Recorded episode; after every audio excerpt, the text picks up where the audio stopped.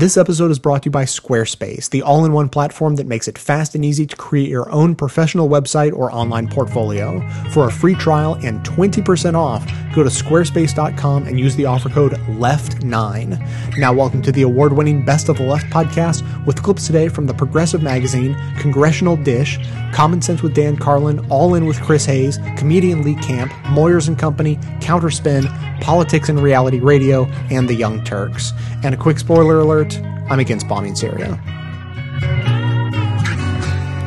John Kerry isn't exactly inspiring confidence as Secretary of State. He's become the biggest cheerleader for war against Syria. At the Senate hearings this week, he wanted to even rule out putting boots on the ground in Syria, even though President Obama had assured us on Saturday that this wouldn't happen. Asked directly about it, here's what Kerry had to say.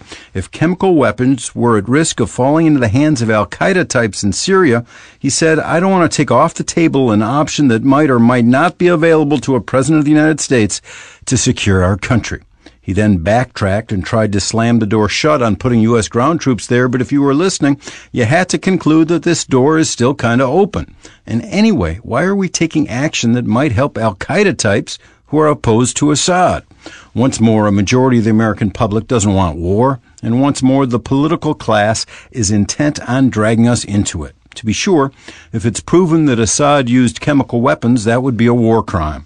But remember, at the Nuremberg trials, Justice Robert Jackson said the greatest war crime of all was waging an aggressive war. And that's what John Kerry and Barack Obama seem prepared to commit unless we organize and stop them. I'm Matt Rothschild, and that's how I see it.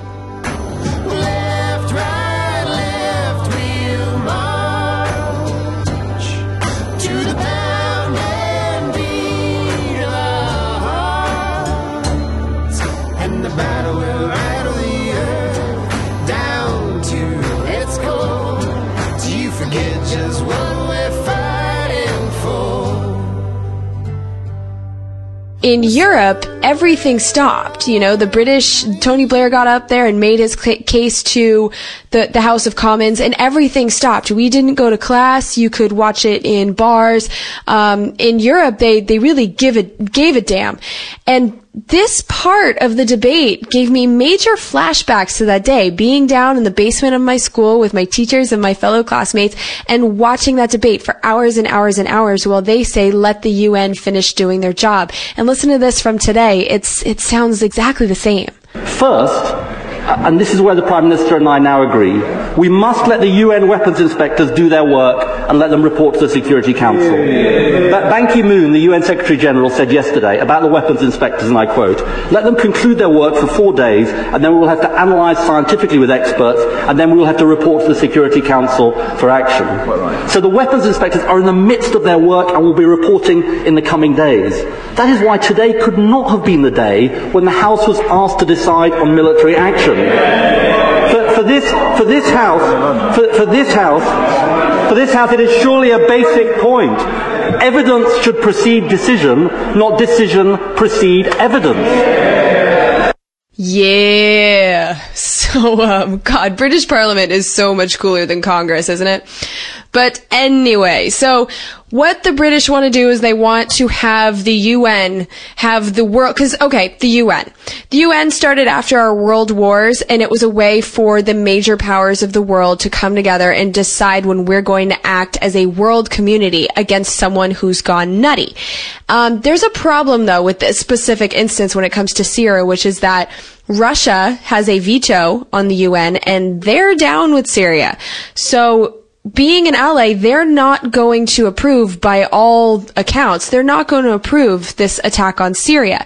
So this is the British plan and presumably our plan too, on how they're going to justify and make it legal even if Russia gives a veto to the resolution that would authorize an attack. Look, the very best route to follow is to have a Chapter 7 resolution, take it to the UN Security Council, have it passed, and then think about taking action. That is the path we followed with Libya. Now, this is a very, I want to make this point, this is very important. It cannot be the case that that is the only way to have a legal basis for action. And we should consider for a moment what the consequences would be if that were the case. You could have a situation in a country where its government was literally annihilating half the people in that country. But because of one veto on the Security Council, you would be hampered from taking any action. Now, I can't think of any member in any party of this House who'd want to sign up to that. And that's why it's important. We do have the doctrine of humanitarian intervention, which is set out in the Attorney General's excellent legal advice big problem here. By even being a part of the UN, we did sign up for that. We did say that Russia gets a vote here. But notice that they said that they're going to make this a humanitarian mission and therefore they won't really need the UN. That's how they're going to try and get around international law. So the debate kind of went along those lines for hours. It was like two or three hours. But in the, there was a fascinating exchange that happened a couple hours into this debate where they were talking about what the repercussions could be of this attack. Now it's, it's funny because when you hear the Obama administration talk, they, they've been very clear in saying that they're not trying to have regime change like they did in Iraq. When we went into Iraq, we were trying to get rid of Saddam. Okay. And Obama has said in August of 2011 that Assad has got to go, but he said that is not going to be the goal here. The goal is to have targeted strikes that are going to take out certain things and basically teach him a lesson for using chemical weapons. But there might be repercussions to that. So I'm going to play you a long clip here. This is the most fascinating five minutes of this debate but is also going to be something that I'm going to remember 20 years from now. Um, in regards to our American media in the run up to yet another war because of what happened as I was listening to this debate. So, um, yeah, sit back, relax, and enjoy the insanity. My two questions are Is it proven that Assad did it beyond reasonable doubt? And secondly, even if he or his regime did it, is a military strike sensible? Now, first of all, on the question of whether or not he did it, the UN inspectors aren't going to tell us anything about that. As I understand it, all they're going to do is going to tell us whether or not a, uh, a, a sarin gas attack took place. So we can't look to them for pointing the finger as to who did it. The JIC have been cited, and we can all read the summary, and the summary is not conclusive. The summary, in fact, says that the JIC are baffled as to find a motive for Assad having done this, and well they might be, because if he did do it, and maybe he did, if he did do it, it was the height of irrationality for him to do the one thing that might get the West intervening against him. My honourable friend give way? Um, yes, of course, I, I think there is a clear motive for him to have done this. Uh, he's been using chemical weapons on a number of occasions, right. five previous occasions, testing the West to see if they were going to respond.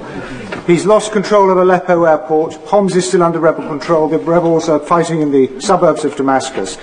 He's getting desperate. That's yeah. why he used it. Yeah. There is no question uh, that there's any circumstantial evidence that points to anyone else. Exactly. I respect my honourable friend's opinions on this and all other related matters, but nevertheless, that would make more sense if he actually was willing to acknowledge that he'd been testing the water rather than vehemently denying that he did it. I think it's just as likely, I'm not going to give way when I'm still answering a previous question, it's just as likely that uh, if the regime were responsible in some way, it might have been done done by some uh, part of the regime, unauthorized by another part of the regime. And indeed, there, this leads me to the question of contradictory evidence, because according to the leaked reports, on the one hand we're getting stories that this was ordered by Assad's brother in retaliation for an attempt on, on the life of the leadership, an assassination attempt that failed. On the other hand, we're saying that there's intercept evidence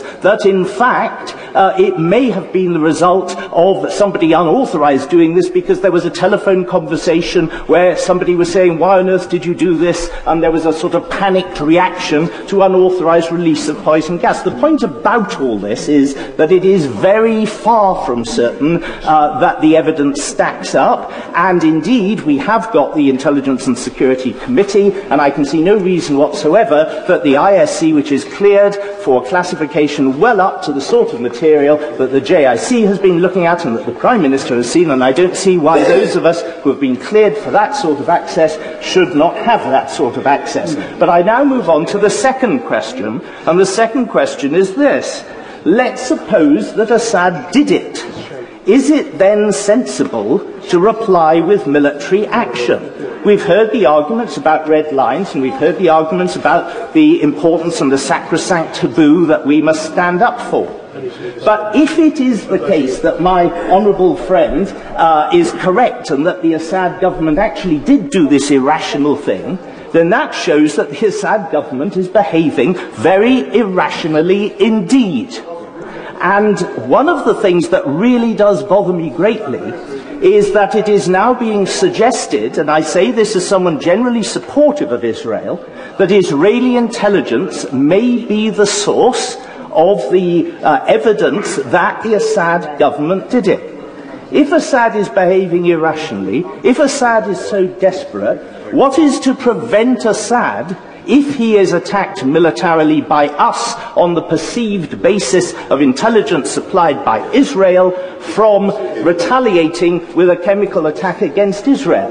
What then will Israel do? Israel will retaliate in turn. What then will America do? What then will Iran do? What then will Russia do? I started off, Mr Speaker, by making a reference to the First World War. And next year we are going to be commemorating the uh, centenary of the events of August 1914. And those events have a worrying parallel because you had a series of actions and reactions which drew in, in an escalating fashion, one country after another. Nobody thought that the assassination of an obscure archduke would lead to a world conflagration. This, as Admiral Lord West has said, is a powder keg, and we should not be lobbing weapons into the heart of such combustible material. So we're going to break away from this British House of Commons debate on Syria at this point. We expect this debate to continue for several hours with possible votes later today. Taking a look at Twitter, Demo- uh, Democratic Congressman Alan Grayson. Yes, that was C-SPAN 2, cutting away from their coverage at the peak of the debate, at the point where the British House of Commons was finally cutting through the bullshit and actually having a debate about the stuff that matters, the, the implications of an attack might have on the entire world, they cut away to tell us about congressional tweets. And then after they spent about 10 minutes telling us about the tweets, what did they deem to be more important than the live footage from the British House of Commons debating a matter of war? An interview with the Cheney family as they are promoting their book put on the telly to the BBC. To the BBC, yeah, yeah, yeah. BBC One, BBC Two, BBC Three, BBC Four, BBC Five, BBC Six, BBC Seven, BBC Heaven. Mrs. William made me take made love to. Put on the telly. We're in a situation in Syria where we don't like the current regime and we don't like the alternative regime either. So, what are these cruise missiles going to do? Well, two things that were very interesting. Um, the idea of the bombs or the cruise missiles is fascinating to me because, as we said earlier, it's more of a statement, right? You get all of the downside and none of the upside because no one thinks that cruise missiles are going to be a game changer. And even if they were a game changer, do you really want the rebels taking control of the country? And if the goal is to protect innocent people in Syria, do we really think that the insurgency all of a sudden winning means that persecutions are going to stop? Which brings me to this idea of you know, involving ourselves in humanitarian disasters. Some of the people on Twitter who were, um, talking to me and some of the people emailing, I told you, I, I really can't get back to the emails anymore. I, I, do read most of them. It's, it's, you know, emails, many of you business people know email's a tough tool nowadays. It, it, it, you could spend all your time answering email or you could spend your time on your business. So, I mean, that's kind of where things have gone now. Um, but I do read, uh, some of them and then the Twitter account has become useful for, for that too. Um, but many of you were saying, Dan, you know, how can we look away from the humanitarian crisis? And I remember so well living through the situation in the former Yugoslavia when it tore itself apart in the early 1990s.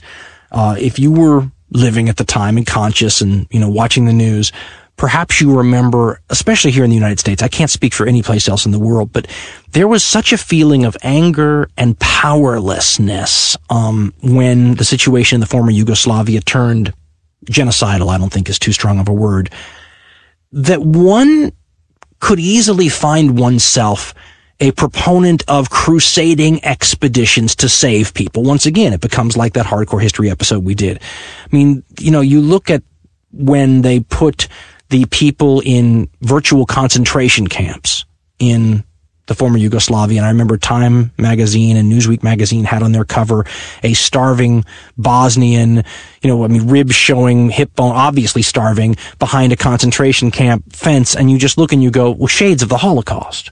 Are we really going to stand by and let this happen? And then Srebrenica happened and the massacres and all these. I mean, you practically want to go volunteer yourself for some sort of liberty legion where you can go and save these people. But this becomes a problem in and of itself. There's an interesting article uh, written by uh, Simon Jenkins from The Guardian in Britain where um, it's entitled Syria. It takes more courage to say there's nothing outsiders can do.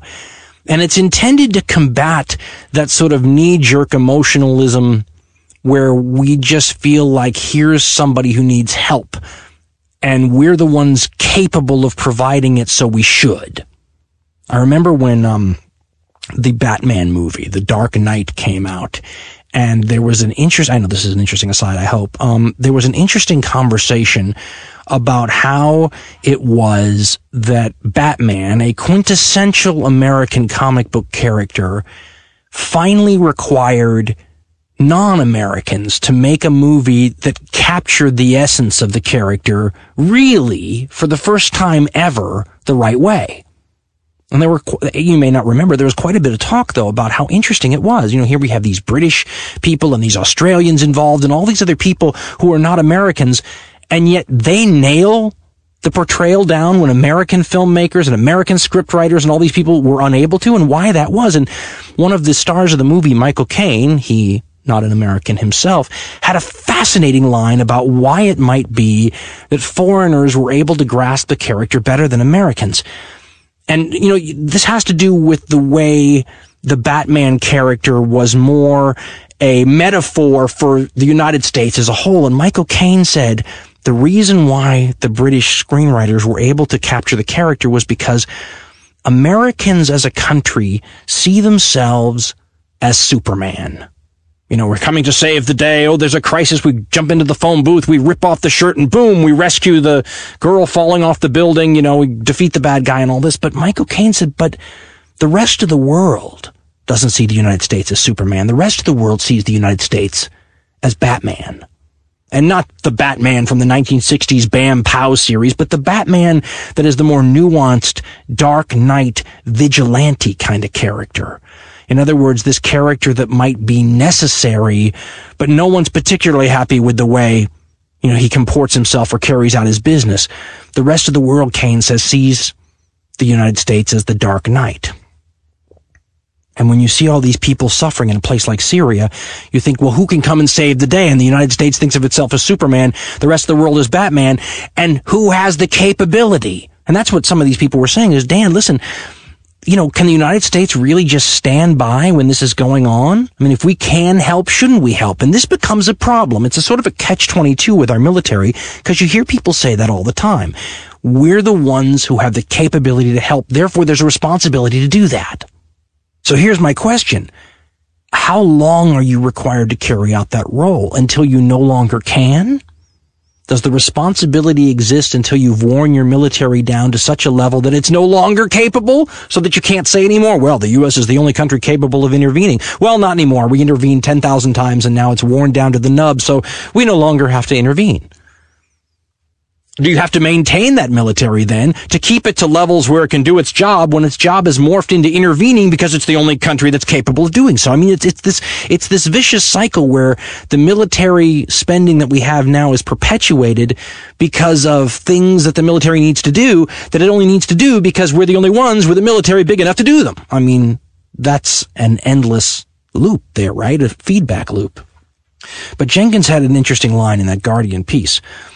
He said, um, quote, from the middle of the piece, quote, the Syrian civil war is awful to witness, but not exceptional.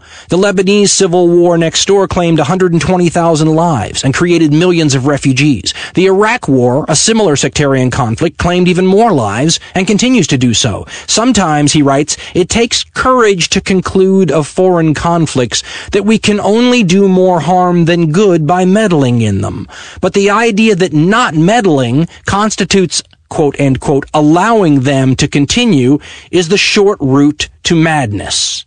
He says, quote, the logic of most civil wars is that they either end when the combatants fight each other to exhaustion or when some neighboring power invades and quashes them. Dropping a few bombs would have been the nearest the British government got to Cameron's own charge of standing idly by. It would have been careless of outcome, half-hearted intervention, intervention light, end quote.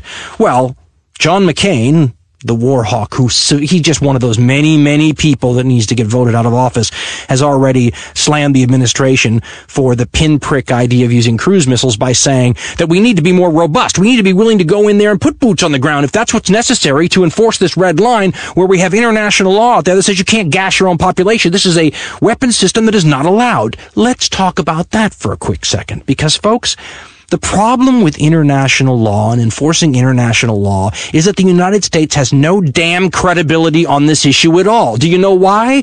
Because like most countries in the world, we enforce international law when the violators are people we don't like.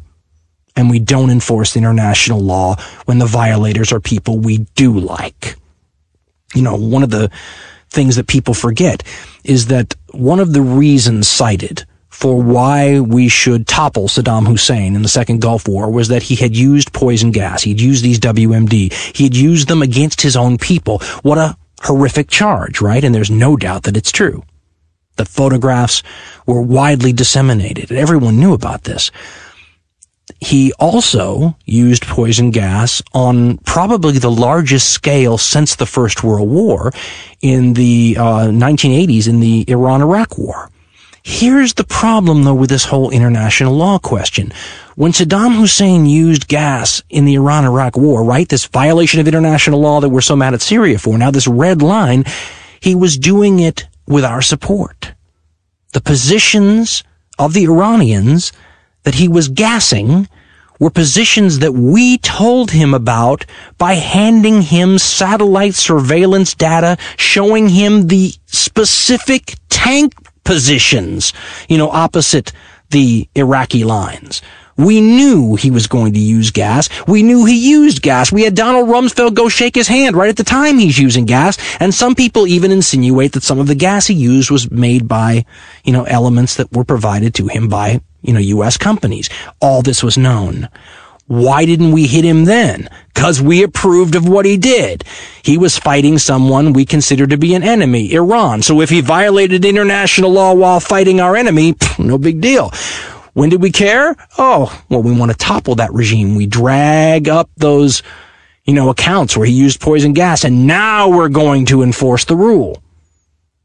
Listen, whatever you think about the United Nations, the United States is happy to enforce U.S. resolutions when we like what the UN resolutions say. We in, we're trying to enforce supposedly UN resolutions uh, in both Gulf wars. But when we don't like what the UN resolutions say, we don't do a thing. There are some pretty prominent UN resolutions that go after Israel. We don't touch those with a 10 foot pole. I'm not arguing whether or not those resolutions are good things or bad things or tainted or not. It doesn't matter. The point is, is that if you're not consistent about enforcing these red lines, then they're not really red lines, are they? They're just casus belli to go, you know, use as a another stipulation in any list of grievances that allow you to go to war with somebody or allow you to strike somebody or intervene in a conflict, right? I see problems down the line. By now, you've likely heard me tell you about Squarespace a time or two. They're a fantastic platform for building websites that's found that great intersection of power and simplicity, so anyone can use it to make great looking sites. I've told you about their beautiful templates and how they automatically adjust to the devices they're being displayed on. I've mentioned their 24 hour support team and built in merchandising tools, but now I want to hear from you. If you run a website using Squarespace, then send me an email or better yet, call into the show's voicemail line at 202 999 3991 and tell me about it for a chance to have it promoted on the show. In the meantime, everyone can try out Squarespace for free with their free trial. You don't even need a credit card. Then when you do sign up, you can use the special offer code LEFT9. That's L E F T and the number 9. And for September, it's even more special because that offer code usually gets you 10% off, but for September only, it gets you 20% off your purchase. And with Squarespace, you can go month to month, so that'll get you 20% off one month, or if you pay for the full year, you get 20% percent off the entire year. So again, that offer code is left9 to get 20% off your purchase when you create your own space at squarespace.com. Now that the president has gone to Congress for authorization of a military strike in Syria, members of both houses can no longer get away with asking questions and second guessing. They have to declare where they stand and vote on it. So here's where I stand. I don't think we should send missiles into Syria. If I was in Congress, I'd vote against it, and I think it's a grave mistake that will make a bad situation worse. Before I explain my reasoning, let me say I don't think that people who disagree with me are contemptible scoundrels and warmongers. My own father, an ex Jesuit community organizer and a true moral beacon in my life, thinks we should intervene. And that counts for a lot in my book. That said, here's why I think a military strike like the one being proposed is a bad idea. First of all, there's always a likelihood we will kill innocent people. That's a risk you run with any kind of military engagement, particularly aerial bombardment. Second, well, I think the general idea of enforcing the international norm against the deployment of chemical weapons is a laudable goal. I am deeply skeptical this kind of strike will do that. If Assad did in fact use chemical weapons, and you'll excuse me if the experience of Iraq makes me a wee bit reluctant to definitively state he did based solely on U.S. intelligence. But again, if Assad, as the evidence would seem to suggest, did use these weapons, then he likely did so as a way of basically burning the bridge that could have let him retreat. In other words, he sent a message to supporters that the only way out is through, that he will fight to the end, and all the people included in his coalition of support Syrian Christians, Alawites, members of the military and business elite they are in the same bunker with him. If the rebels win, the family members of the people Assad gassed will not look kindly on his supporters. Given the fact that Assad's fighting literally for his life, I'm not quite sure a targeted punitive strike, like the one being proposed, will have that much of an effect. It may slightly alter the calculation of deploying such weapons again. But even if it does, if Assad thinks he has to use chemical weapons to win, or lose and find himself drawn and quartered, guess what he's going to do? Also, imagine the quagmire the U.S. will find itself in if Assad does go ahead and use chemical weapons after we have punished him for doing so. Clearly, our red line will have to be enforced by even more punitive measures. And that way lies full entanglement in a bloody, brutal civil war. Third, there's a good chance an American military strike will make the situation worse. As Mideast scholar Juan Cole argues, the only hope there is of any kind of eventual negotiated settlement in Syria is if both sides conclude they're stuck at a stalemate and grow weary of the bloodshed.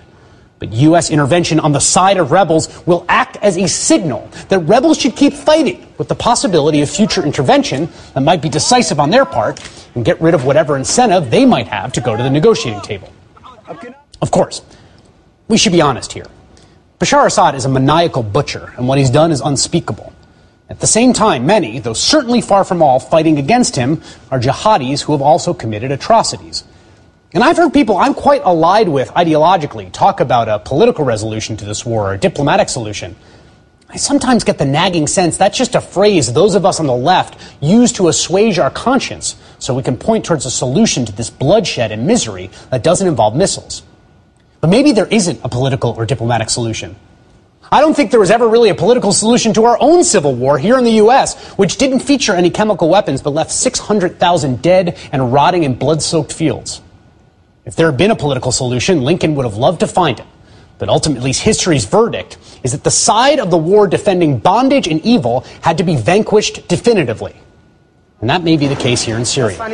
In which case, those of us who oppose military intervention, both for practical reasons and on principle, need to have the moral courage to stare into the gaping maw of horror that is the Syrian civil war and the Assad regime and the murder of hundreds of innocent children and say, we can't make this situation better.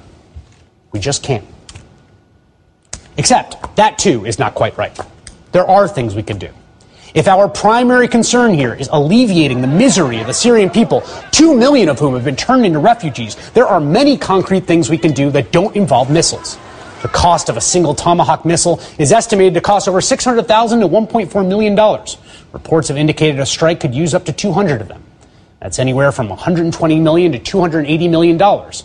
We could write a check tomorrow from the Treasury to the UN High Commission on Refugees in that amount to get much needed supplies to the refugee camps. Right now, you can give money at the URL donate.unhcr.org forward slash Syria. We as a country could also do what Sweden, now hosting President Obama, has announced they're doing to help offer asylum to Syria refugees. Yesterday, Sweden became the first European country to announce they will give permanent resident status to all Syrian refugees who apply and their families. Or we could offer Syrians the same streamlined immigration process the Cubans now enjoy. And say what you will about Fidel Castro, he sure as hell has never gassed 1,400 of his own people. Every once in a great while, a war is waged by us or by others that has a positive outcome for human flourishing. But the blunt fact is that the majority of wars we as a nation have entered into, we should not have. This is one of them. Let's not make the same mistake again. The boys are cocking up their guns. Tell us, General, is it party time? If it is, can we all come? Don't think that we don't know. Don't think that we're not trying. Don't think we move too slow. It's no use after crying, saying it's a mistake. It's a mistake. This is your moment of clarity from LeeCamp.net. If someone told you they were going to rob seven banks, and he listed which ones, he was like this one, this one, this one, etc. Then over the coming years, he did indeed rob most of those banks. And then one day you're walking with him past one of the few banks he hasn't robbed, and he goes, You and I have to rob this bank. Not to steal the money, but because the money is actually a bomb that's made to look like money, and so we have to grab it and bring it back to my place. Not to steal the money, just to help the people that are gonna die from the, from the bomb. That's, that's why we have to do it.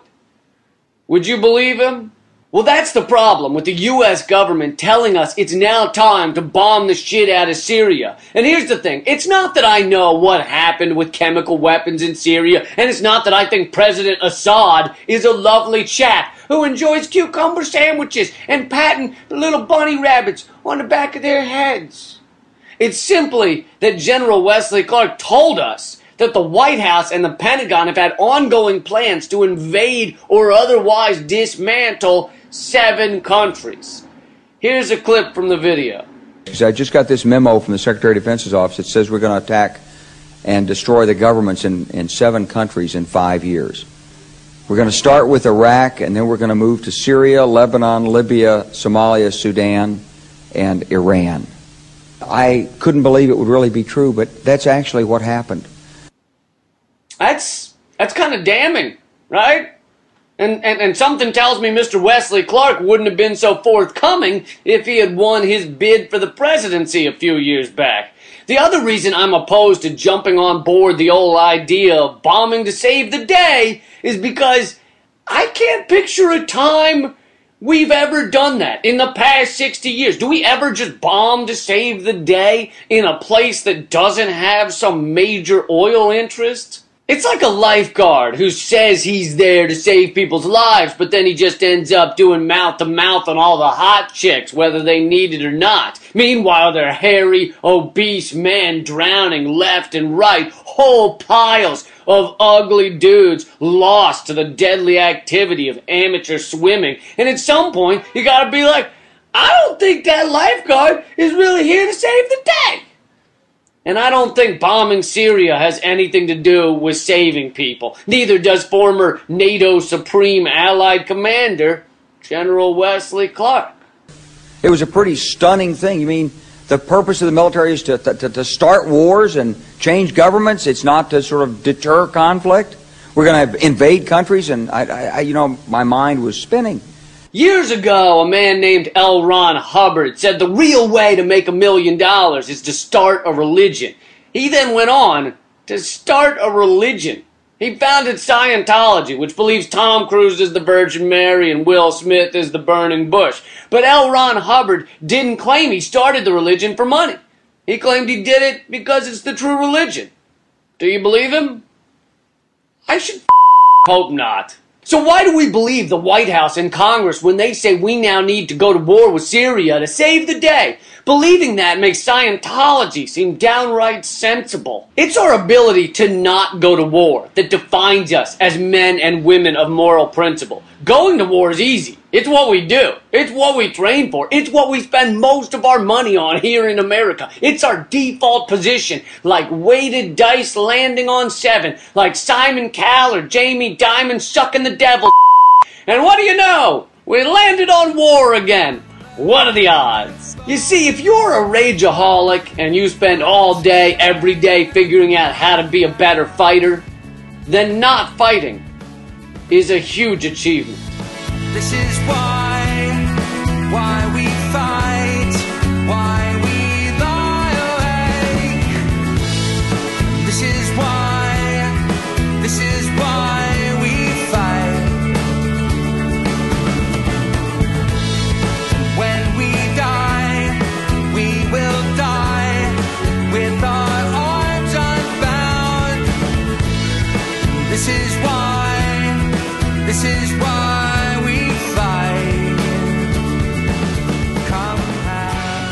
Bill Moyers is away this week, and I am pleased to be sitting in for him. Our subject is Syria. What began there two and a half years ago as part of the Arab Spring has turned into an all out civil war.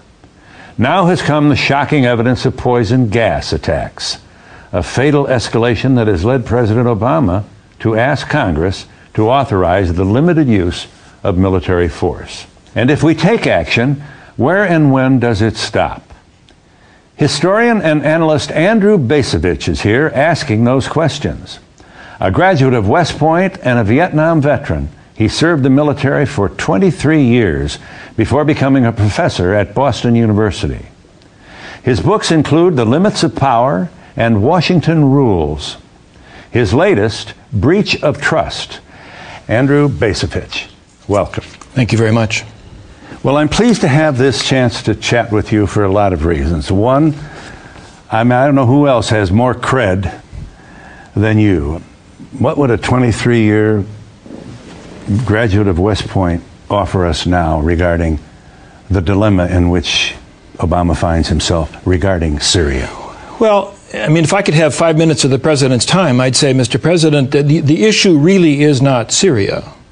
I mean, you're being told that it's Syria. You're being told you have to do something about Syria, that you have to make a decision about Syria, that, that somehow your credibility is on the line. But I'd say, Mr. President, that's not true.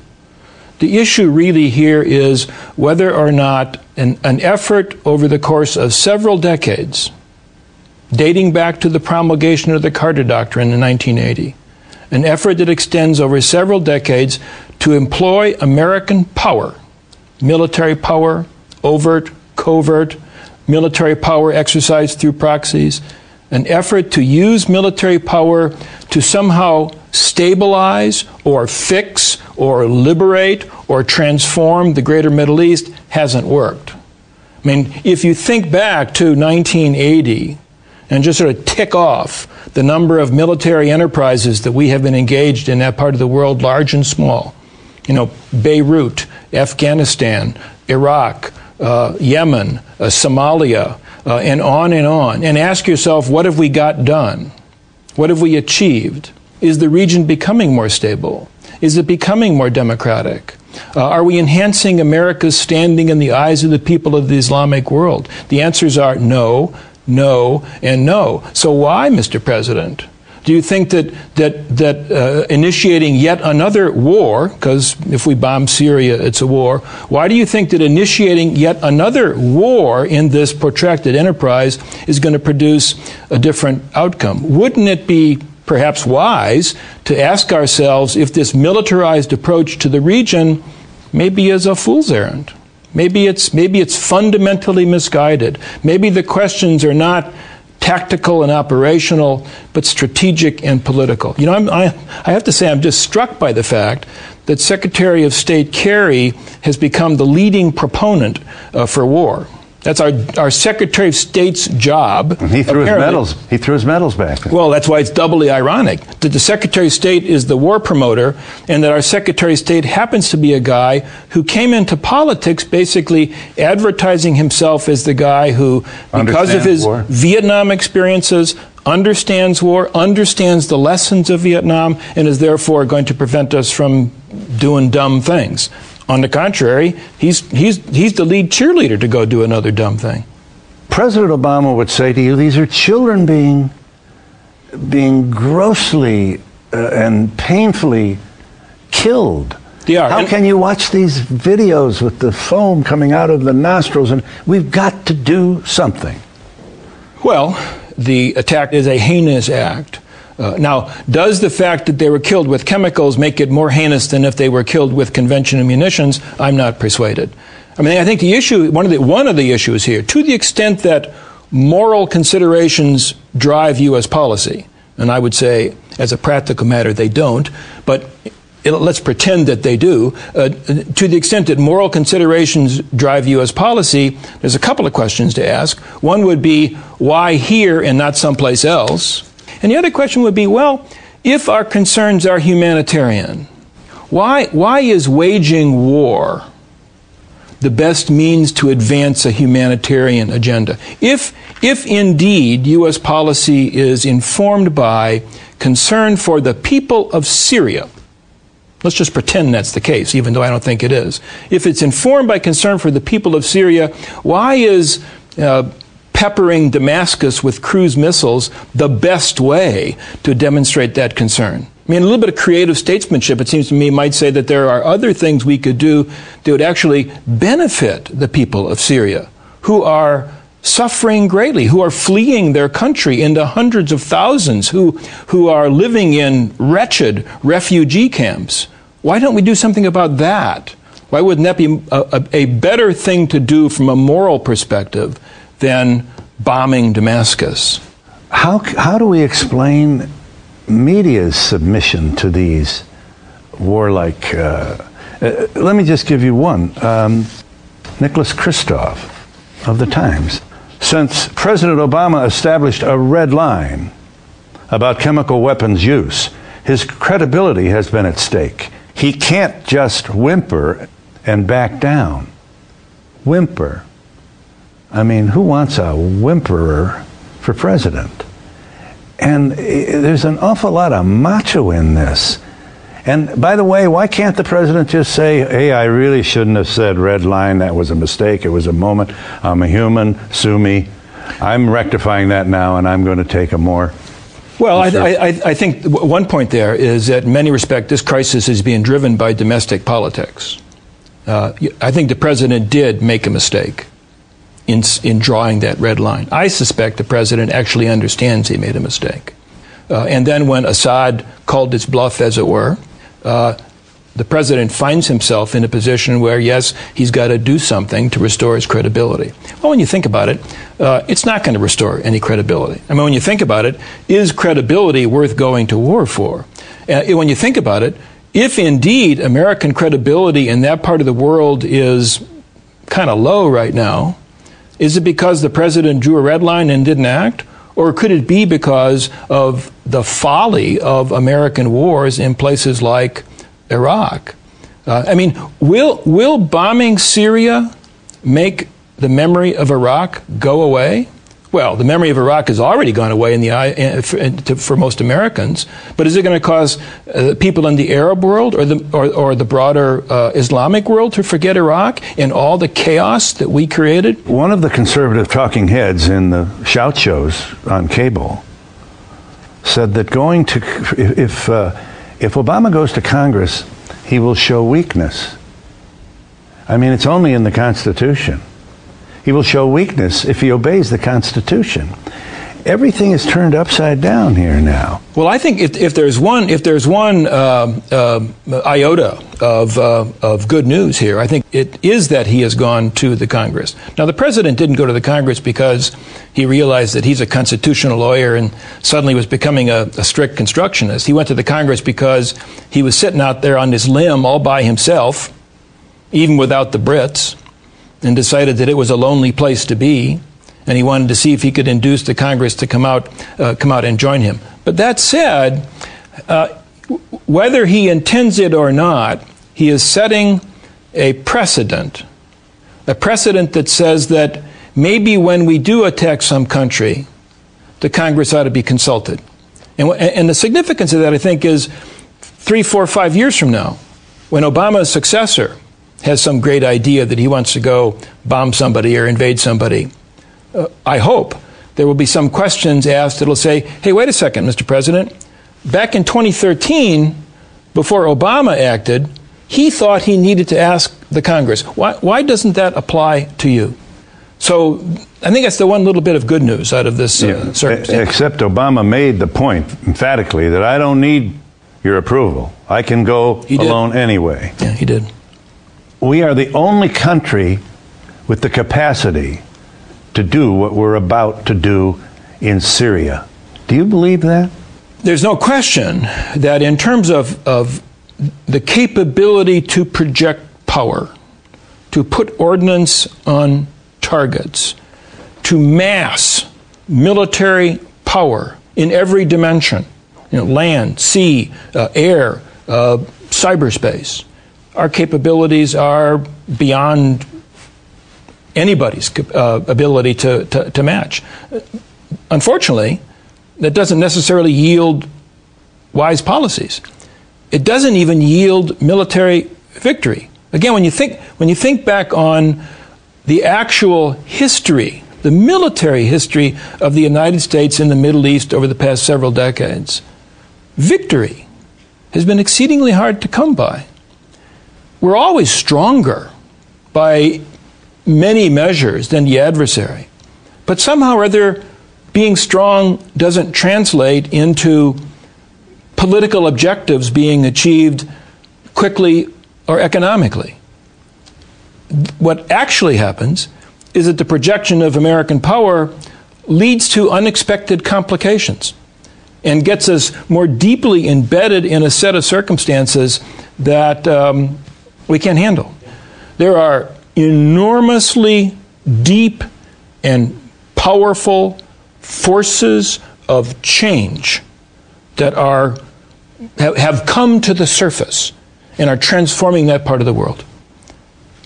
We have claimed, presidents have claimed, George Herbert Walker Bush, uh, Bill Clinton, George W. Bush, and now this president have claimed that we possess the capacity to somehow direct or control these processes of change.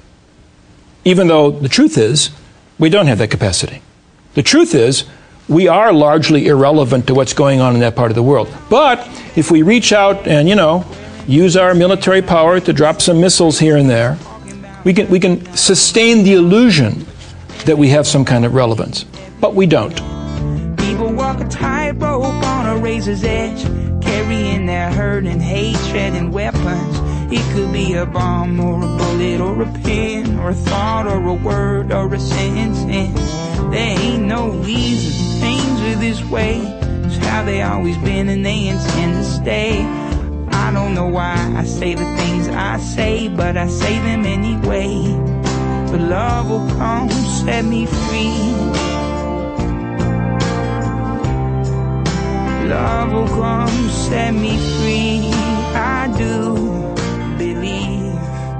On August 30th, Secretary of State John Kerry presented U.S. intelligence findings that he argued justified a military strike against Syria. Two days later, he appeared on all the network Sunday talk shows. But most of the questions weren't about the case for war. Instead, the questioning was overwhelmingly concerned with Barack Obama's decision to seek congressional approval for an attack on Syria. By our count, fully 80% of the questions were about going to Congress, an action that many of the Sunday show journalists seemed to find terribly troubling. Do you think the United States has undermined its leverage in the world, its credibility? asked Meet the Press's David Gregory. Haven't you handed Syria and Iran at least a temporary victory, sir? asked Fox News Sunday's Chris Wallace. The only host to ask about the strength of the case for war was this week's George Stephanopoulos, who, amid seven questions about Congress, asked one about evidence. And that was, quote, You say that the evidence is clear. But President Putin of Russia is calling it utter nonsense that President Assad would authorize this kind of a chemical strike. Your response to President Putin, close quote. Putting the skepticism in the mouth of a foreign leader generally antagonistic to U.S. policy is a common media technique for marginalizing a point of view. It's understandable that Kerry would be asked about the decision to go to Congress, but obsessing over it, as though the constitutionally mandated business of seeking congressional approval for war were an exotic and nearly unprecedented maneuver, is disheartening, to say the least, and crowds out space for thoughtful coverage of the U.S. intelligence presentation itself. We thought this was low, well, it's bad, getting worse. All the good people go? One question I get a lot from listeners has to do with how long it takes me to make an episode of Best of the Left. Well, between all the research, show prep, and actual editing, it comes out to around 20 hours of work for each one of the 10 episodes I make every month. Obviously, this is only possible because of the listeners who chip in a few bucks each month to make it happen, so if you appreciate this show and think it provides a valuable service, then please think about becoming a member at the $10 a month level. That's only a buck a show after all. I've always believed in giving away the show for free so everyone can hear it without restrictions. So if you can afford 10 bucks a month, that covers yourself and several others who maybe can't afford to pay but who need to hear the show as much as anyone. As thanks, members also receive bonus content including extra voicemails, behind the scenes stories, and more of my personal musings. Thanks so much for your support.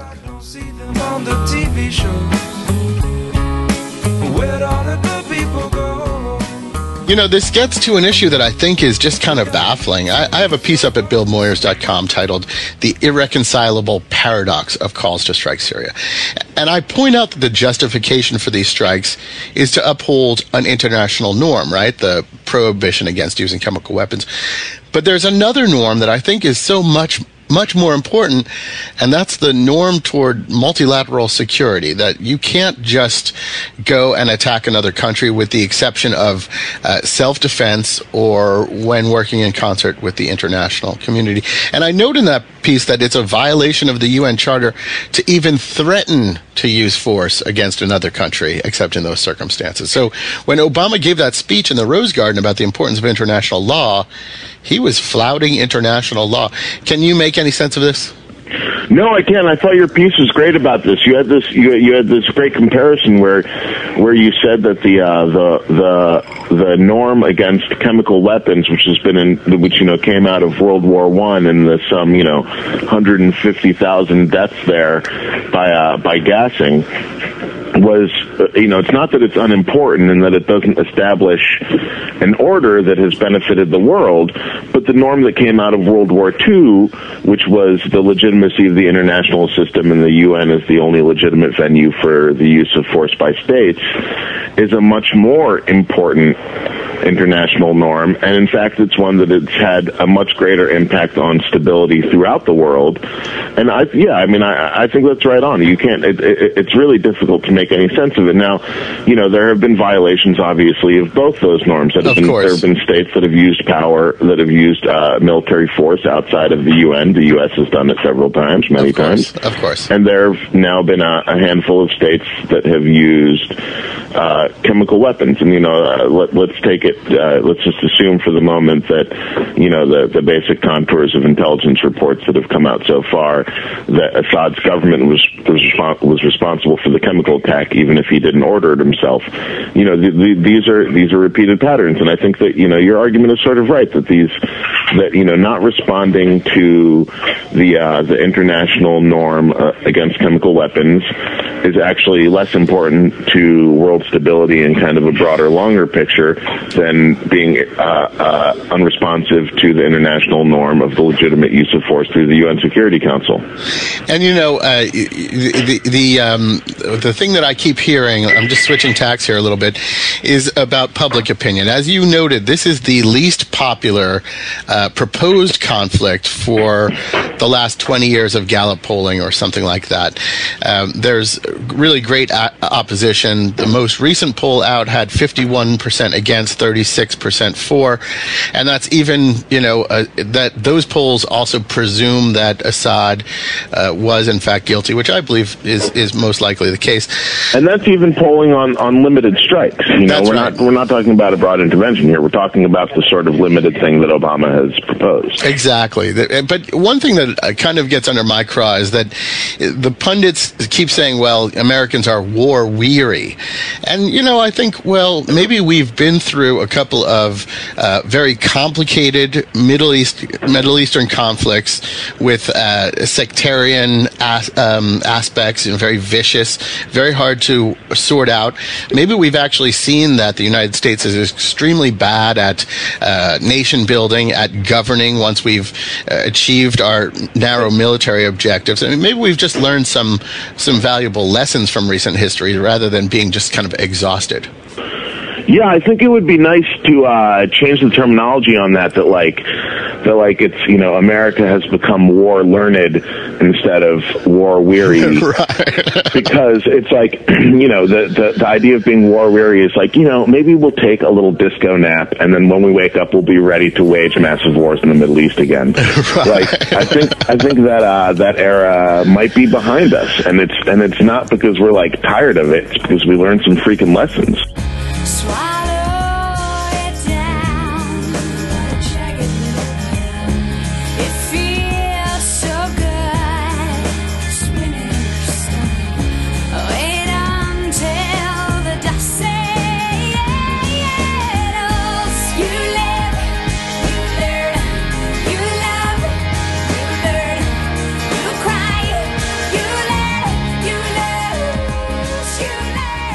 I have the final word on Syria. So let me explain what we should do. Now, yes, it's a very hard question. We've struggled with it here at the Young Turks, as a lot of people have across the country. Progressives are some are split on it as well. Some are obviously in favor uh, because they care about humanitarian concerns, et cetera, and some are against because they don't want to be in the middle of another war in the Middle East that we got nothing to do with. And by the way, that is the clear majority. To be clear, it's not 50-50. Okay. Uh, well.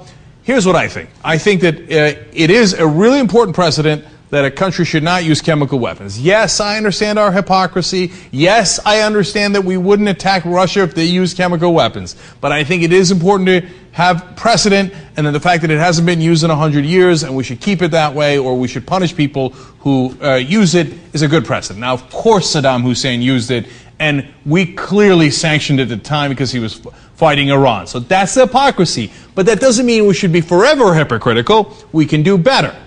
But in order to take action, I think we have to do three things. One, we have to present clear and indisputable evidence that chemical weapons were used and that it was the Assad government who used chemical weapons. Now, right now, there's a lot of, oh, trust me. I mean, if you saw the evidence. No, no, no, no. I went through that in the Iraq War. Don't tell me if I saw the evidence. Well, we live in a democracy. Show us the evidence. There's no reason to keep that. If the point of the evidence is to show you why it's so important, so clear that we take this dramatic action where we enter a, a, a theater of war. And by the way, once we do bombings, they can retaliate and it can spin out of control. You've got to show it to us. You can't have our so-called representatives, I know they don't often represent us, but they're technically called our representatives, vote on this without showing us the evidence. So trust me doesn't cut it at all. You must have indisputable evidence, and right now they have not presented that. So I would vote no based on that. Number two, you must get congressional authorization. Now, I was very happy that President Obama decided to go in this direction. In the beginning, it looked like he wasn't going to, but he realized, by the way, one, it's the right thing to do, two, it's the constitutional thing to do, and three, by the way, and probably the real reason he did it, it's a smart political thing to do. If Congress denies him, he says, well, look, I tried, man, but those guys in Congress wouldn't do it. Can you believe them? Right? And if they do authorize it, then he can say, hey, listen, man, you signed on to it. It wasn't just me, it was all of Congress. Now, why do I care? Because there is a certain right way to do this. It's in our Constitution. Congress is supposed to approve acts of war. Uh, is bombing a different country, hitting over 50 different military sites using Tomahawk missiles, and now apparently uh, uh, bombers as well, uh, act of war? Come on, you can call it anything you like. But, but that's an act of war. There's no question about it. If it happened to us, we would certainly think it was an act of war. By the way, it did happen to us Pearl Harbor, just a limited bombing with no boots on the ground, and we certainly thought that that was a a day of infamy that really required us getting into the middle of a world war. So obviously, congressional authorization, if you care to do it right, is necessary. And you must do it right. And that's my main point here as I go on to the third point as well. There's a reason why you should do it right. And the third point is you must get UN authorization. Now, people say, oh, but the UN isn't going to authorize. Russia and China are going to vote no on the Security Council. I understand that. But it isn't just to be a lawyer that you follow the laws. There's a reason why they're, why they're there, why they exist, why we follow them. Because if a country has gone well outside of international law and they have done something egregious, well, then the world reserves the right to act. But if the world does not agree, then apparently we cannot act because we do not stand together. You see, that has a purpose. If we don't stand together, we might wind up fighting one another. So if we decide, well, what they did is super egregious, but Russia doesn't agree, and China doesn't agree, and others don't agree, and by the way, at this point, Britain doesn't agree. Well, when we start an action and there's a counter re- uh, action to that, it can get really messy. Whereas if the United Nations agrees and we all act in concert, well, then you can't, Syria will have nowhere to turn. And it means that yes, the world agrees. We do not stand alone. We didn't name ourselves the international cops and take action as if we run the world. We asked the world and the world agreed. Okay? That's the right way to do it. Now, the final thing is people will say, well, then you won't act. Well, in the beginning, you're right. Okay, keep it real. I mean, this, it's, and it's not meant to be a cop out. And, but I understand that, of course, that Russia and China will veto it in the, uh, in the first place. But then President Obama and the United States of America can, can, can say, hey, listen, I'm ready to act. I got congressional authorization. I'm ready to push the button. So don't come tell me that I didn't act. I, I, I was here to help the people of Syria, okay? Russia didn't act. China didn't act. It's blood on their hands. Okay, and then Assad might view that as a green light to use chemical weapons again. That's true. And then you take another vote at the UN. And at that point, Russia and China seem like they're even worse guys. And you present clear and indisputable evidence. Here are the children that were killed. Here are the 1,400 civilians that were killed. Russia and China, what are you going to do? Do you stand behind that dictator who's killing his own people, gassing his own people? Is that what you do? Maybe you lose that vote. Maybe one of them flips, but the other one doesn't. And then he perceives it as a green light, does it again. Yes, there are terrible consequences to this. But there is value in acting in unison and the world being united. At some point, Russia and China will have enough pressure where they go, okay, I, I can't continue to back this guy. And if they do, well, then there are other consequences. You can have n- non lethal, non military responses. Maybe in the end, Russia stands alone and we do sanctions. I know that seems extreme, but it's, you know what's more extreme? A gigantic war. There is a right way to do this. I believe we should take action, but only if we go through the proper channels. It's not to be a lawyer, it's to do the moral and correct thing. And so it can be done, but you've got to do it the right way. If you don't, you're going to get yourself and the whole world in much greater trouble.